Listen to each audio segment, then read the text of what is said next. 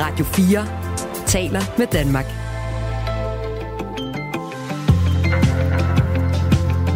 Velkommen til Radio 4 morgen.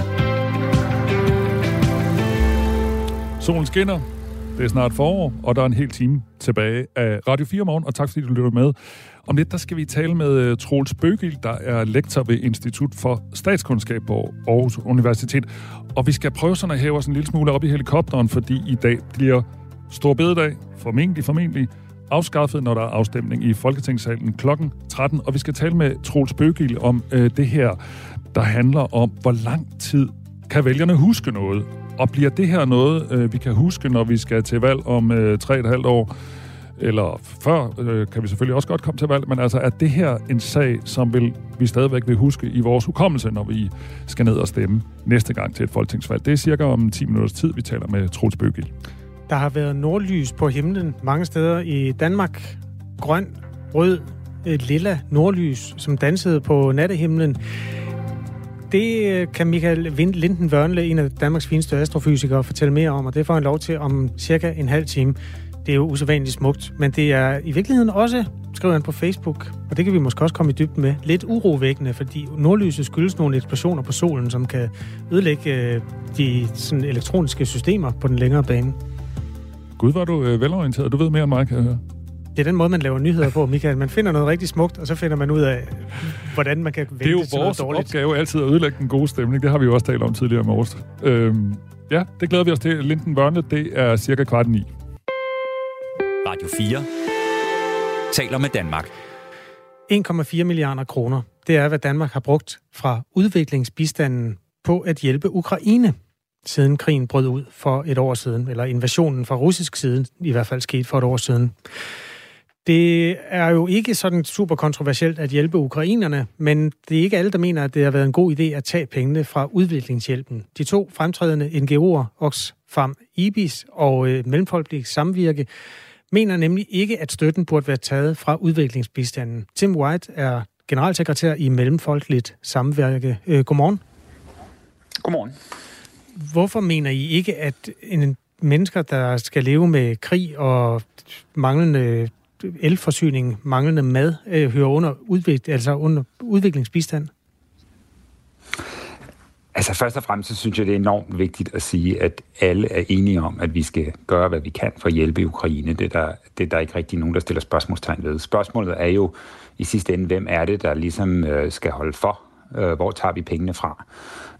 Og der konstaterer vi bare, at hvis du både tager de penge nu, som der bliver brugt i Ukraine, og så de penge, som man også bruger i Danmark, der er også milliarder, der er blevet brugt i Danmark til modtagelsen af ukrainske flygtninge, så er vi faktisk oppe på omkring 4 milliarder kroner, som man tager fra udviklingsbistanden for at forsøge at løse den her krise. Og det er rundt regnet en femtedel af vores samlede udviklingsbistand, som man jo dermed har taget fra andre kriser rundt omkring i verden. Og det har katastrofale konsekvenser rundt omkring for nogle mennesker, som vi måske ikke hører så meget om i medierne, som vi hører om den ukrainske befolkning. Men det er jo sådan, at vi jo i forvejen stod efter coronakrisen med, altså for første gang i årtier, at sulten vokser igen i verden. Der er sultkatastrofer mange steder nu. Ekstrem fattigdom vokser rundt omkring i verden. Vi har jo sådan ret deprimerende historier, for eksempel fra det nordlige Uganda, hvor der er jo over 1 million flygtninge, hvor fødevareprogrammerne simpelthen ikke har nok penge til at brødføde de flygtninge, der er i lejrene, så folk siger, jamen jeg kan lige så godt. Nå, det var en lidt irriterende afbrydelse der. Vi prøver at ringe op til Tim Whyte på en traditionel telefon og få ham med igen, for at få uddybet og måske også få spurgt lidt ind til, hvorfor man ikke sådan med en vis ret kan bruge pengene på ukrainerne, som jo også i givet fald vil blive til flygtninge, der står ved Danmarks grænser. Altså den her debat om nærområder og så videre. Den kan vi vende med ham, når han vender tilbage lige om lidt. I mellemtiden vil jeg sige godmorgen til Jon Stephensen, der er udenrigsordfører hos Moderaterne. Goddag, godmorgen.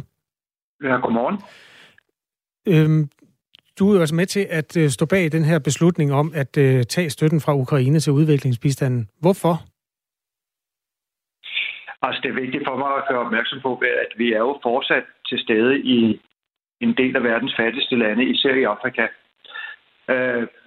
Det her, det er en helt ekstraordinær situation, hvor der er opstået krig i et af vores Danmarks nærområder, hvor millioner af civile har måttet flygte fra krigen. Et land, der er blevet sønderbombet, hvor de også står og mangler vand og varme og de ting, som gør, at vi er til stede med at give udviklingsbistand til Ukraine lige nu. Er Ukraine et udviklingsland? Er Ukraine et uland? Ukraine er faktisk på listen over lande, der kan modtage udviklingsbistand. Og Danmark har gennem en årrække tidligere været i Ukraine og givet udviklingsbistand i Ukraine. Så i den forstand ja, men lige nu er det noget helt andet, det handler om. Det handler om, at det er et land, der er blevet sønderbombet. Det er et land, hvor der er ekstreme, jeg tror det er 1 million mennesker, der er flygtet fra krigen. Det er et nærområde, der har massivt brug for også Danmarks hjælp. Siger Jon Stephensen, altså udenrigsordfører hos Moderaterne. Hej igen, Tim Whyte. Er du med? Ja, det er jeg. Det er godt. Hvad siger du til det? Jamen igen, der er jo ingen, der stiller spørgsmålstegn ved, om Danmark skal hjælpe i Ukraine. Altså, så det, jeg synes, det er lidt en stråmand. Spørgsmålet er jo, hvor er det, at vi skal finde de penge? Og der påpeger vi bare, at når man tager pengene fra andre kriser og katastrofer, så bliver de kriser og katastrofer sådan set værre.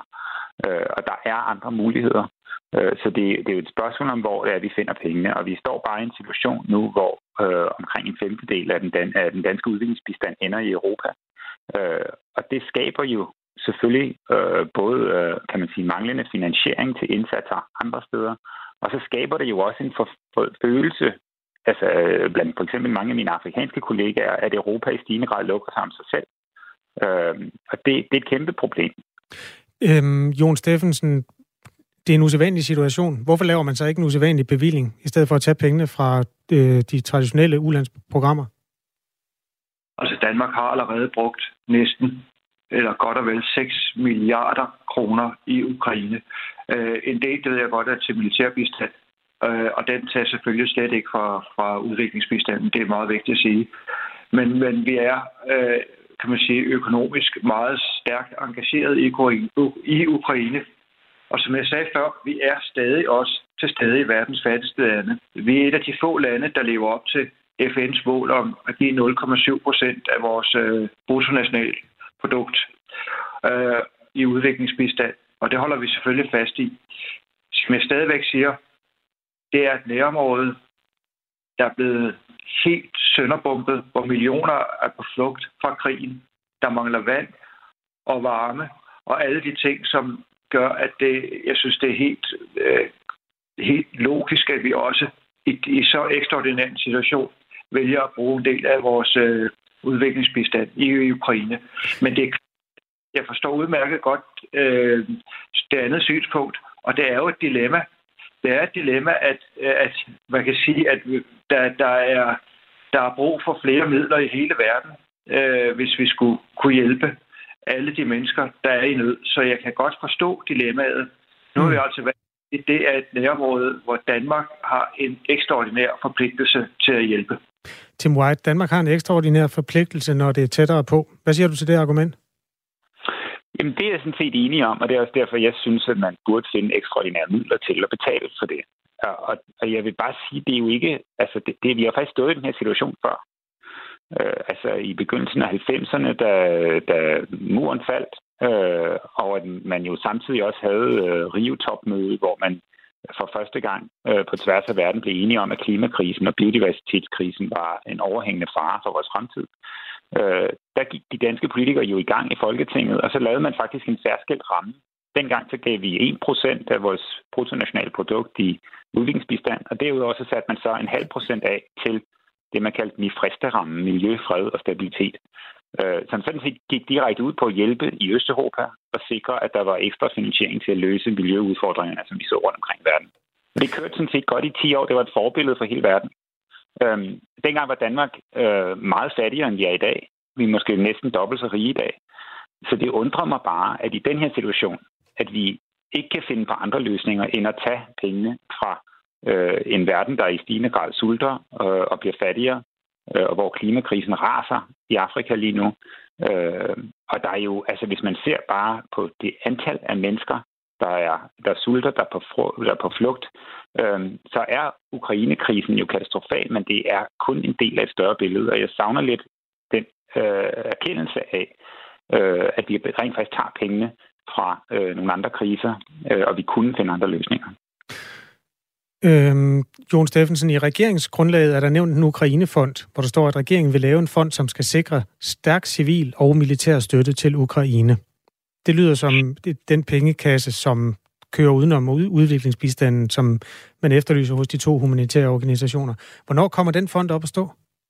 Ja, altså de første taletag til den blev taget forrige weekend i Polen, og det er en fond, der ligger regeringen ekstremt på scene og får op at stå så hurtigt som overhovedet muligt.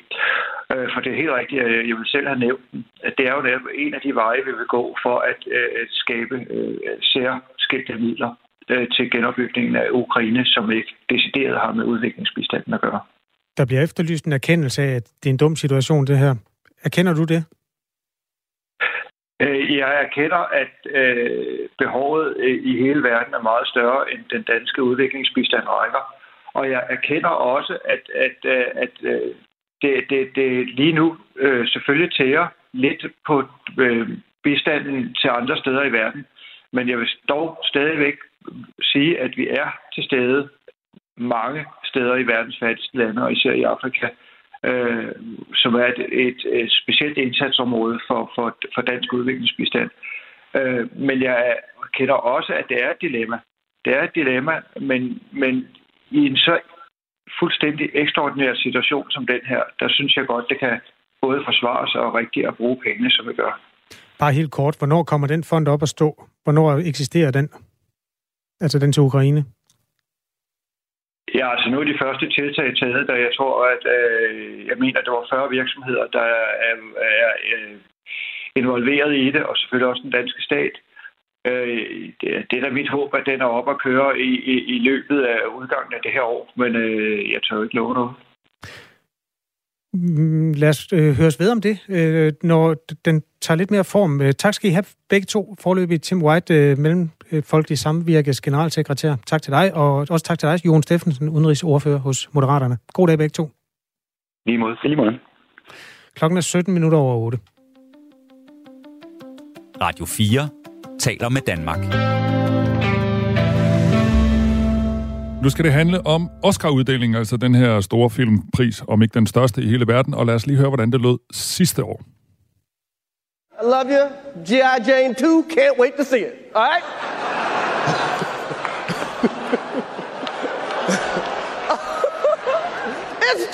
That was a nice one. Okay. I'm out here. Uh-oh, Richard. Oh, wow. Oh, yeah. Wow. Will Smith just smacked the shit out of me. Så fik han en på låget.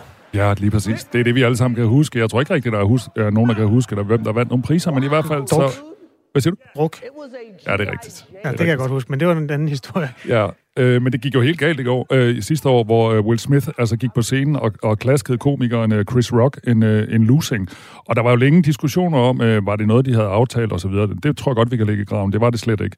Og det var efter, at Chris Rock havde lavet en joke om Will Smiths kone, som hedder Jada Pinkett Smith. Og nu har man jo selvfølgelig i Oscar-komiteen tænkt på, hvad skal vi gøre? Det må ikke ende sådan her igen med det, der så endte med at hedde Slapgate. Ja, de har jo taget initiativ til, at der er lidt færre, der hedder Will Smith ved de næste par fester. Var det ikke sådan?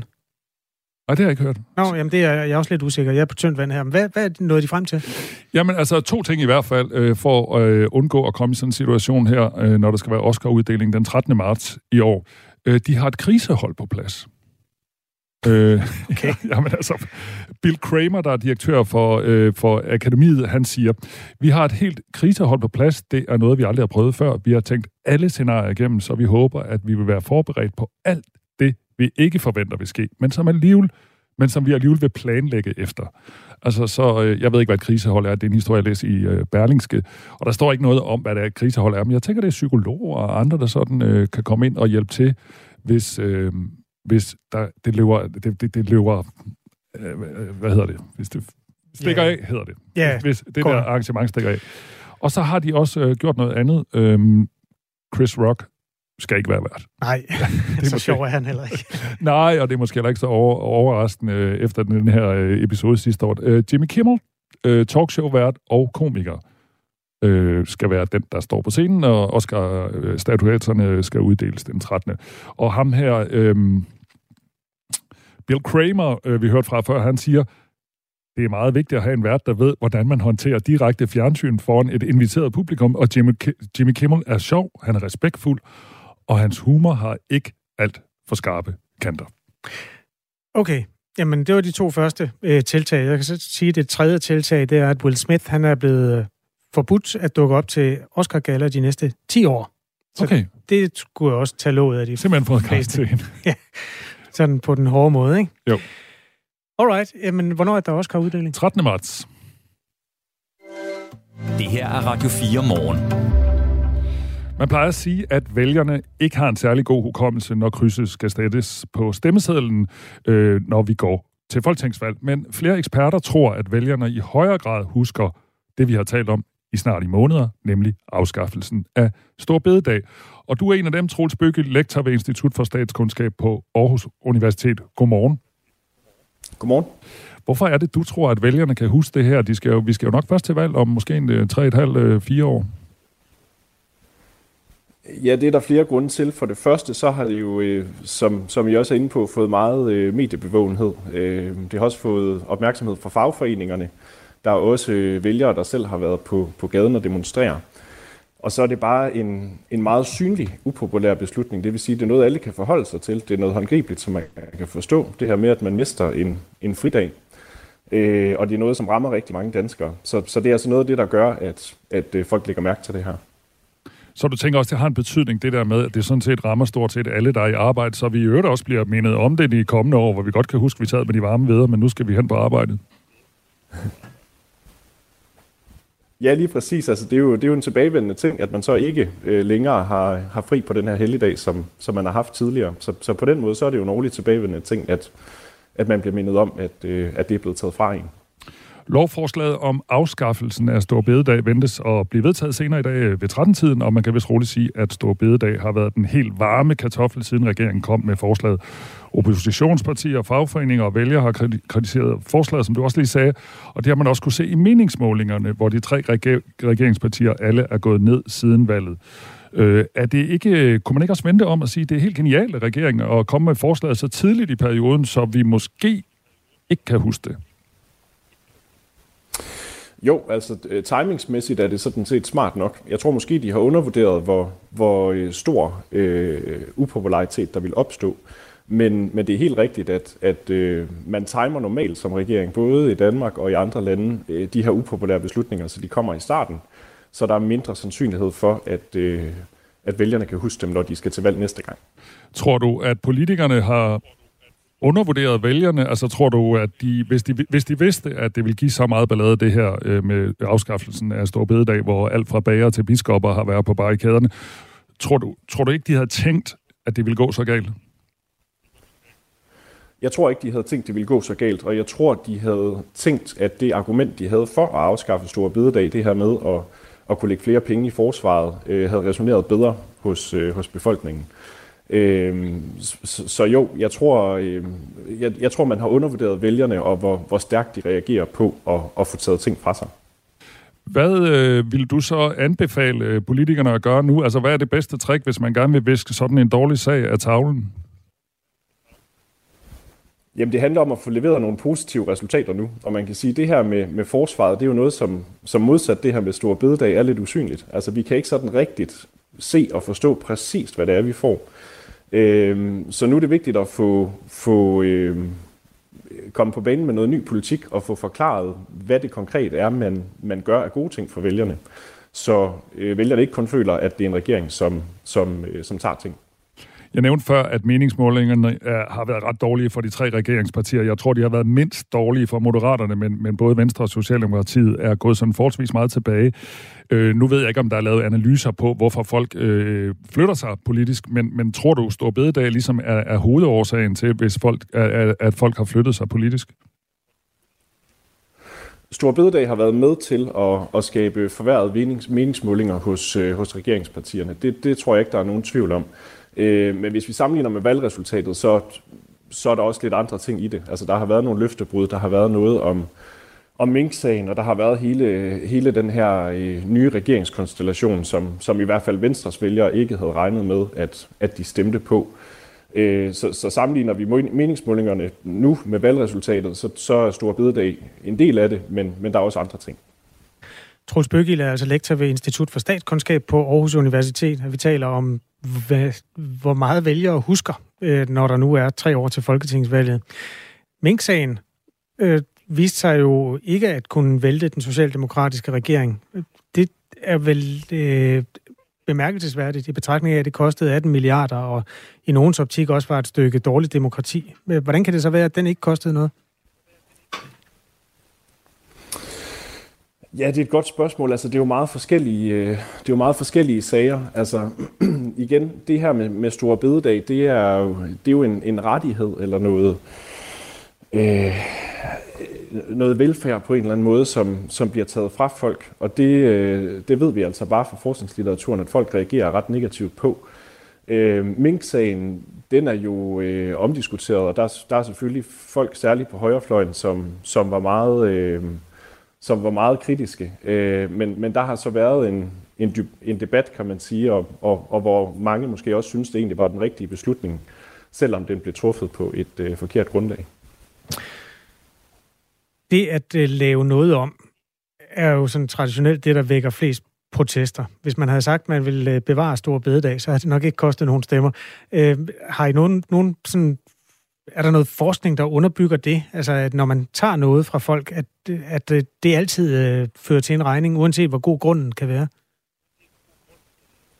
Det gør det ofte i hvert fald. Altså det handler om at have et utroligt godt argument, hvis man skal overbevise vælgerne om, at det er nødvendigt at tage noget fra dem. Og det er nok det, der er en del af problemet her. Det er, at man har ikke haft et stærkt nok argument for, at folk skal have fjernet den her helligdag. Og der har også stået en opposition selvfølgelig, både på den ene og den anden side af regeringen, som jo har sagt, at det ikke er tvingende nødvendigt, og at pengene kan findes på andre måder. Så lige præcis argumentationen omkring det har simpelthen ikke været skarp nok.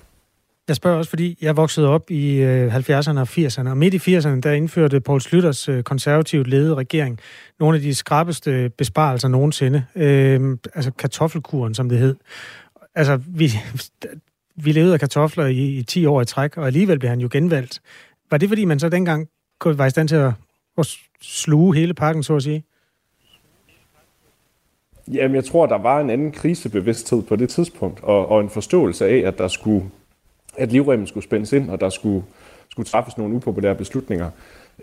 Det tror jeg simpelthen ikke, at vælgerne på samme måde føler i dag. Og som sagt, altså, argumentet har jo meget handlet om krig i Ukraine og en opgradering af forsvaret. Og det er simpelthen bare ikke lykkedes at overtale vælgerne til, at de penge absolut skal findes via Store Bededag. Nu forventer vi jo, at Store Bededag bliver afskaffet i Folketingssalen i dag kl. 13. Hvis vi nu siger, at hidtil der har debatten fyldt 100, hvor meget kommer den så til at fylde om en måned, hvis du forstår mit spørgsmål?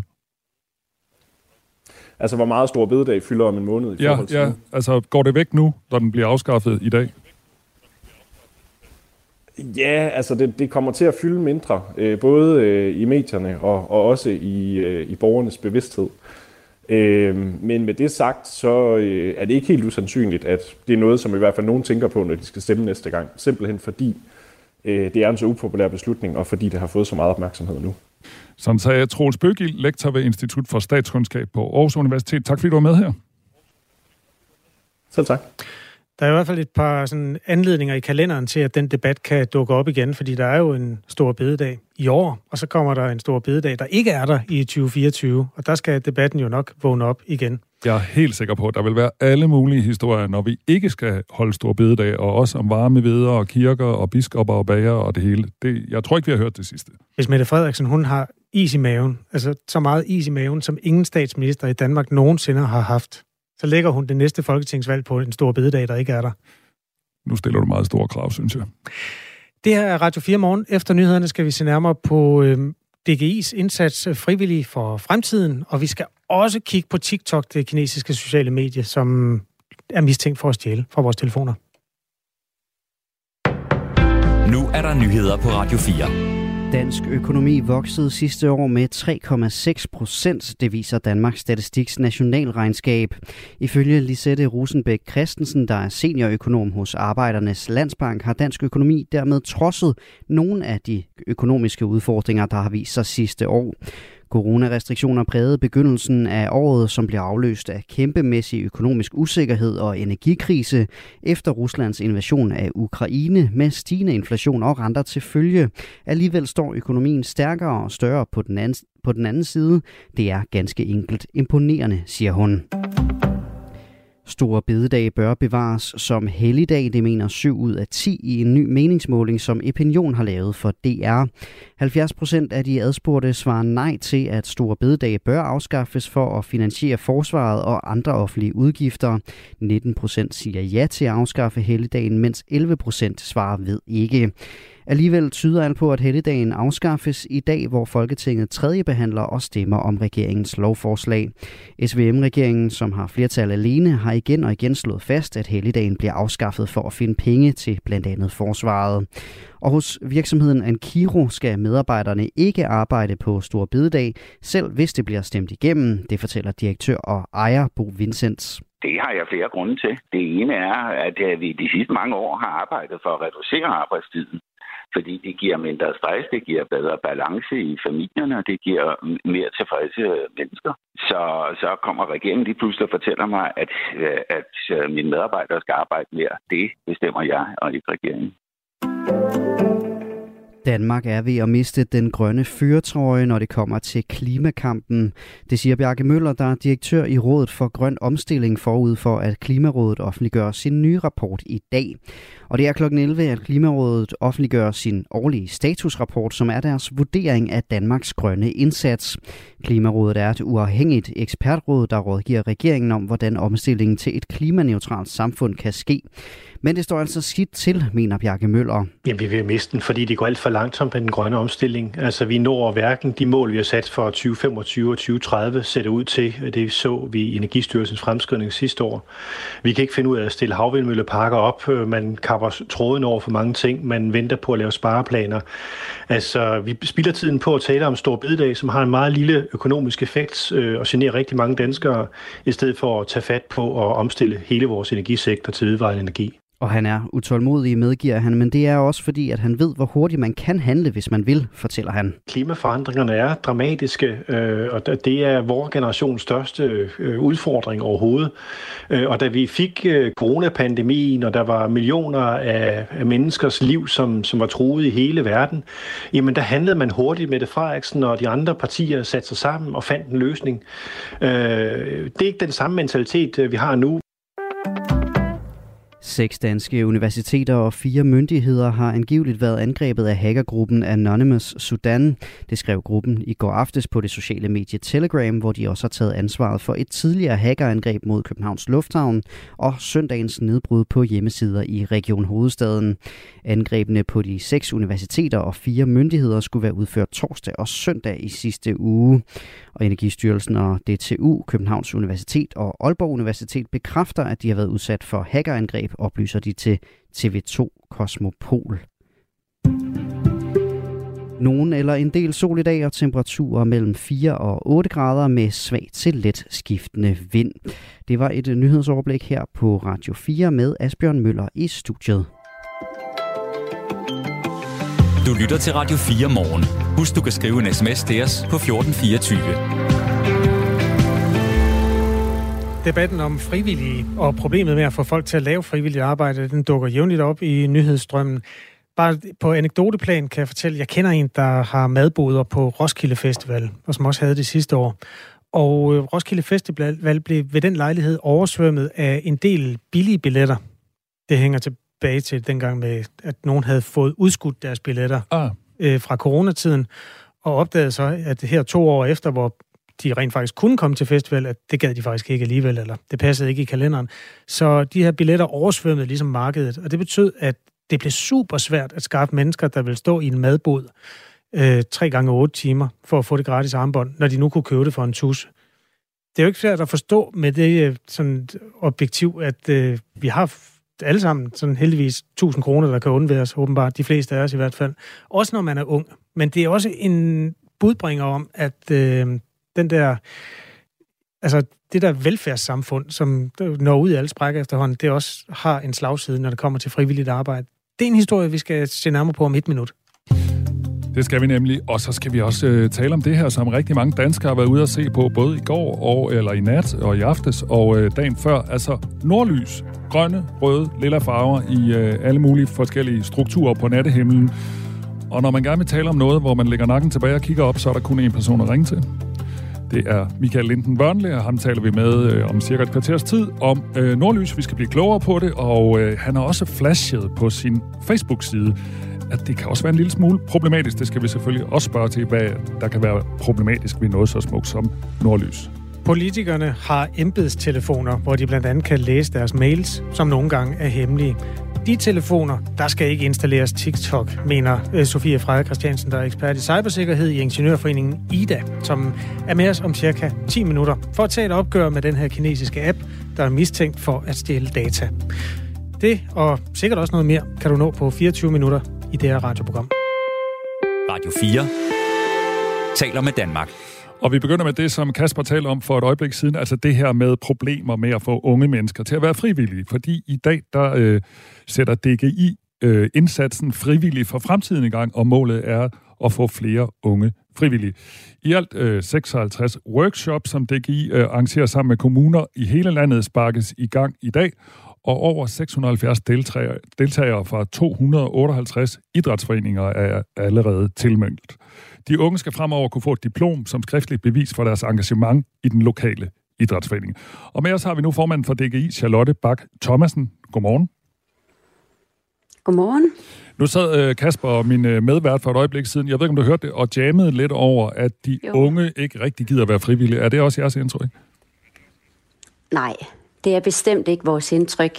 Det er et lidt dystert billede, synes jeg, og tegner frivilligheden også helt generelt, fordi rigtig, rigtig mange danskere er frivillige, og vores unge herhjemme er jo verdensmester i frivillighed. Altså, vi har nu en enorm engageret ungdom, men vi skal jo hele tiden gøre os umage for at skabe de bedste rammer for vores unge som overhovedet muligt. Og det er det, vi sætter lys på med kampagnen og de mange workshops sammen med kommunerne rundt i hele landet nu. Det er simpelthen at skabe de bedste rammer for, at det er fedt at være ung og frivillig, og at vi i højere grad inviterer unges engagement og stemme ind i vores foreninger. Vi har brug for dem, og de har brug for os. Det var en lille ørefin til dig, Kasper. Den tager jeg gerne. Det er da godt nyt. Ja, det er super godt nyt. Charlotte Bak Thomassen, hvordan adskiller det her initiativ, I sætter i gang i dag, fra det der med, som vi alle sammen kender, man dukker op i en idrætsklub, og så havde man lyst til at være fodboldtræner?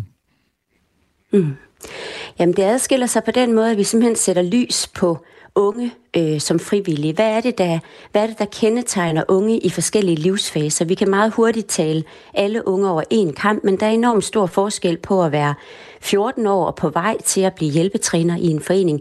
Hvad er det, der skal til der for at gøre det motiverende og attraktivt? Hvad er det for en støtte fra andre trænere og ledere, der skal til, for at man føler sig godt velkommen og har lyst til at lægge sin indsats her?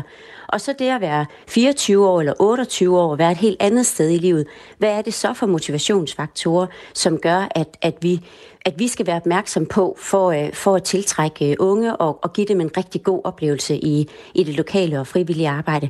Og det sætter vi lys på nu, og det er lidt noget andet, end hvis man er 40 år, eller 50 år, eller 60 år, eller 80 år frivillig. Dem har vi også brug for, men i det her arbejde, der sætter vi 100% lys på, hvad det vil sige at arbejde med unge, og give dem de bedste muligheder. Og derfor har vi jo også unge med på de her workshops, så de også kan give det her, de her fortællinger og give det billede af, hvad er det, de ser som attraktivt, hvad er det, de har brug for, hvad har de lyst til, når de går ind i frivilligt arbejde. Så det er særligt ved de her rigtig mange workshops i over halvdelen af landets kommuner, vi går i gang med at afholde nu. Og som jeg sagde for et øjeblik siden, så får de også et diplom som skriftlig bevis for deres engagement. Hvad skal de med det? Jamen det kan de jo bruge til at søge ind på uddannelser, det kan de bruge til at bygge ovenpå i forhold til at gøre videre karriere andre steder, om det skal være videre i det frivillige arbejde. En dokumentation for, hvad det er, man er i gang med, men jo også i forhold til at søge jobs uden for den frivillige idrætsverden. Og nogen vil bruge det, og andre, de synes ikke, de har behov for det. Det allervigtigste, det er jo, at vi skaber nogle super seje unge miljøer rundt i vores idrætsforeninger, som man har lyst til at være en del af og vende tilbage til og udleve sit engagement i. Jeg taler med Charlotte Bak Thomassen, der er formand for DGI, om det her nye initiativ med at få flere unge til at arbejde frivilligt. Hvad får man egentlig ud af at arbejde frivilligt? Og nu ved jeg godt, nu serverer jeg en motorvej, og du kan tale i 8 minutter om, hvad man får ud af det. Men du må gøre det lidt kort. Hvad får man ud af at være frivillig i en idrætsforening? Jeg prøver at gøre det kort. Jamen altså først og fremmest, så får man jo rigtig meget ud af at være frivillig selv. Altså for sin egen skyld.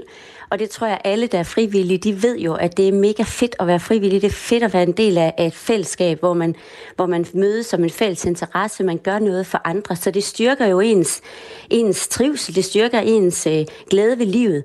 Og det er jo i virkeligheden nok det allervigtigste. Men så er det at have lokale foreninger, det at være opbakker og frivillig i en lokal idrætsforening, det har jo kæmpestor betydning for mange andre også. Så man gør jo en indsats for fællesskabet, og ja, hvis jeg skal helt op på den høje klinge, så er Danmark jo et foreningsland, og vi kan simpelthen ikke undvære foreningerne.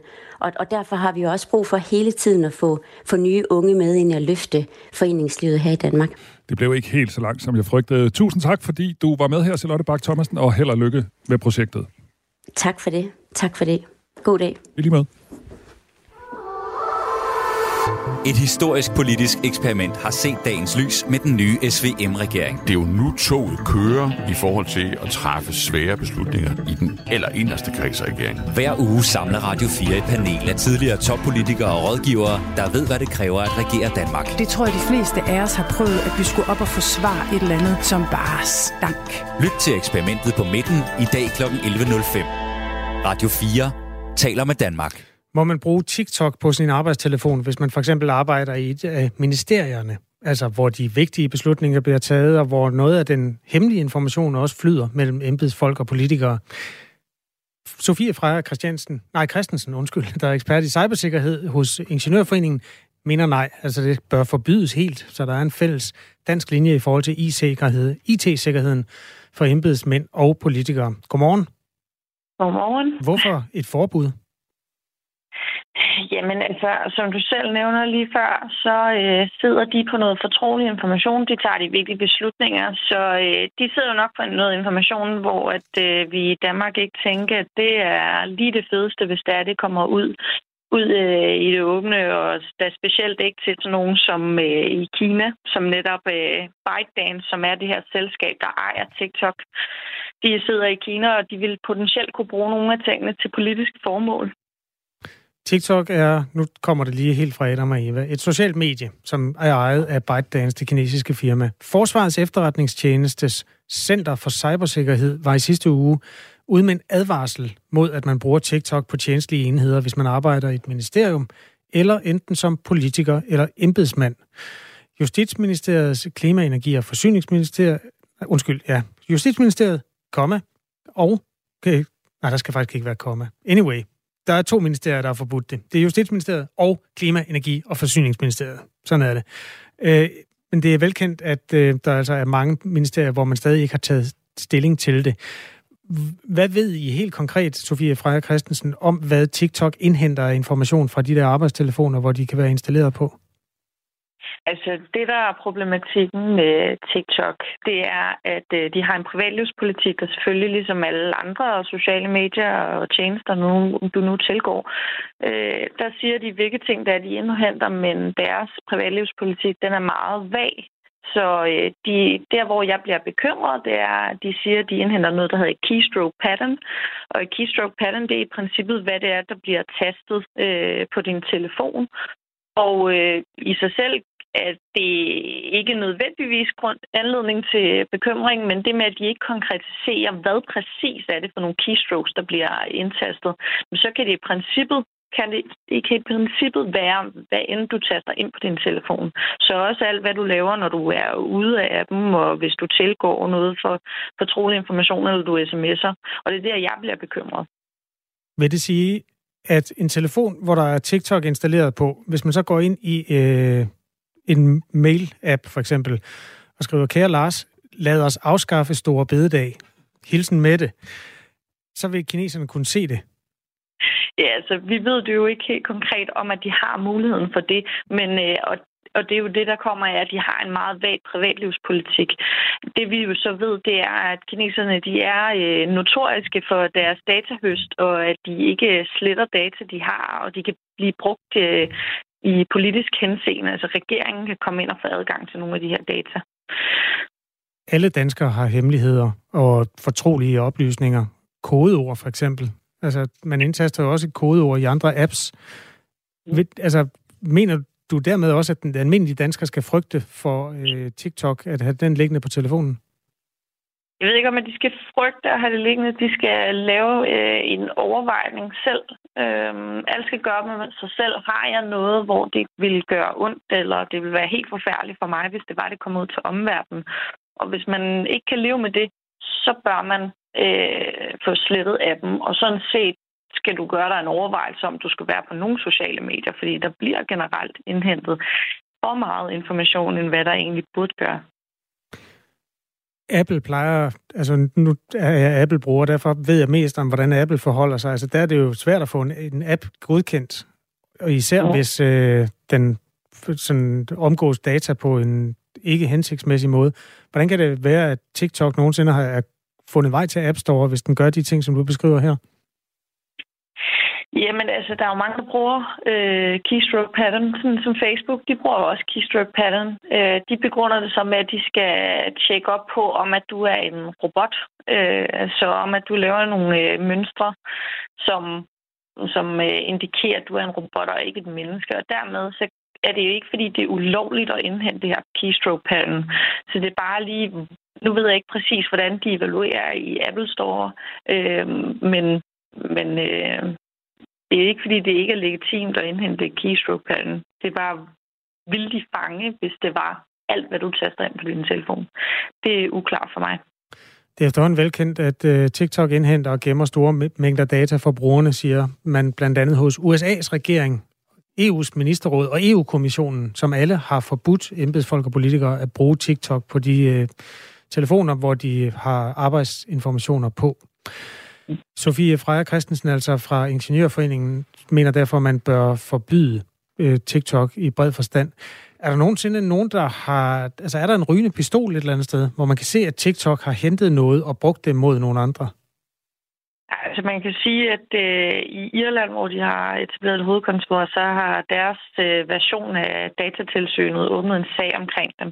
Så det er jo der, vi håber, at de kommer ned og finder noget helt konkret ud, hvad det er, de hiver ud af information. Tak, fordi du var med. Det var så lidt. Jeg vil da godt lige tilføje, at Ring til Radio 4 faktisk kigger nærmere på TikTok-historien. Der er det sådan mere rettet mod dig, der har børn. Fordi hvis de render rundt og har TikTok på deres telefoner, så er de jo altså også potentielle offer for den her overvågning. Keypad-stroke, altså overvågning af, hvad der sker på tastaturet, som jo bliver brugt til mange personlige ting. Hvis du har holdninger i det felt, eller har lyst til at blive klogere på det felt, så lyt med mellem 9 og 11, hvor der er Ring til Radio 4 her på kanalen. Lige nu er klokken 8:48. Du lytter til Radio 4 morgen. Ved du, hvem der bliver voksen i dag? Altså bliver 18? Ja. Det er der sikkert mange, der gør, men jeg ved ikke, hvem du tænker på. Jeg tænker på Møllehøj. Undskyld? Nej, Møllehøj har ligget der i mange år. Danmarks højeste punkt. Jeg tror det var Yding Skovhøj. Jamen, det er, fordi du er gammel. Sagen er den, at... velbekomme, jeg er lige så gammel. I mange år diskuterede man jo, er det Ejer Bavnehøj, eller er det Yding Skovhøj? Inden man havde de der geologiske, topografiske måleinstrumenter, som var helt fintunet, så var det lidt på gefyl, hvad der var højst over havets overflade. Mm. Og det stod cirka uafgjort mellem de her to, jeg kalder dem bjerge, fordi... Det er det højeste, vi har i Danmark. Altså mellem Ejer Bavnehøj og Yding Skovhøj. Ja, som begge ligger i, på Skanderborg-egnen i Midtjylland. Men der nåede man altså frem til for 18 år siden, efter at have målt på de der to bjergtoppe, eller bakketoppe, vil man nok sige, hvis man var fra Norge. Ja, det tror jeg. Men hvis man er fra Danmark, så er det jo store bjerge. Ja, at gud nej, det var ingen af dem. Det var Møllehøj. Og hvor ligger Møllehøj? Jamen, den ligger tæt ved. Den ligger ikke ret langt fra Ejer Bavnehøj. Okay, du opdaterer virkelig min åbenbart mere end 18 år gamle viden på det her område. Jamen, det er også verdens længste, og det er jo totalt ligegyldigt. Men altså, og tal er virkelig svære at lytte til. Men Møllehøj befinder sig 170 meter og 86 centimeter over havets overflade. Og dermed er den lavere end Yding Skovhøj. Men det er den ikke alligevel, for på toppen af Yding Skovhøj er der en gravhøj. Nå. Og den er jo lavet af mennesker. Eller den er lavet af jord, men den er forarbejdet af mennesker. Og den udgør en forhøjning på 2,5-3 meter, som dermed gør, at hvis man kigger på det naturlige højeste punkt, og det er jo så det, man interesserer sig for, så er det, så er det Møllehøj. Okay, du har simpelthen også læst arkæologi og geografi. Altså det mest, du har mange interesser. Ja, det har jeg virkelig. Ja. Danmarks højeste punkt, det er jo Storebæltsbroens pyloner. Så altså, det her, nu taler vi de højeste naturlige forekommende. Det er nogle dejlige steder, jo. Du skulle gå der en tur ved Yding Skovhøj. Der kommer ikke et øje af en eller anden grund. Nå, okay. Jamen, det kunne da være, at jeg skulle det en eftermiddag. 18 år i dag. Tillykke til Møllehøj. Den er, hvis jeg lige skal komme med en sidste parentes. Gerne, Kasper. På toppen af Ejer Bavnehøj er der jo sådan meget smukt byggeri, sådan et monument rejst i forbindelse med genforeningen med Sønderjylland. Der i starten af 1920'erne, efter at man havde fået Sønderjylland tilbage. På toppen af Yding Skovhøj er der den der gravhøj, som også er smuk. Mm. På toppen af Møllehøj, som jo burde være det mest berømte, der er der en virkelig kedelig møllesten, som er helt rund, som stammer fra en hollandsk mølle, som ikke er der mere. Det kunne være, at de skulle arbejde lidt med den del. Ja, man kunne godt markedsføre det lidt hårdere, ikke? Det var, hvad der var at sige til den tid af naturen. Tak skal du have. Velbekomme. Radio 4 taler med Danmark. Måske har du set det grønne, røde og lilla farver, der danser over nattehimlen i forskellige strukturer. Jeg taler selvfølgelig om nordlys, som har været usædvanligt kraftigt de seneste par aftener og nætter. Og det har kunne ses i store dele af landet, det her nordlys, men særligt fra det nordlige Jylland og fra Nordsjælland. Og når man skal lægge nakken tilbage og kigge op i himmelrummet, så er der næsten kun en at ringe til, og det er Michael Linden-Vørnle. Godmorgen. Godmorgen. Du er astrofysiker ved DTU Space.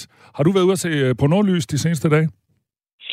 Jeg har været ude at kigge på himlen. Jeg har bare ikke haft mulighed for at se det, desværre. Men det er jo et meget smukt fænomen. Men jeg gætter på, at du har set det før. Er det ikke rigtigt? Det er korrekt. Jeg har set det mange gange før. Både herhjemme i Danmark, men også andre steder. Prøv lige at hjælpe os, som næsten er sproglige studenter.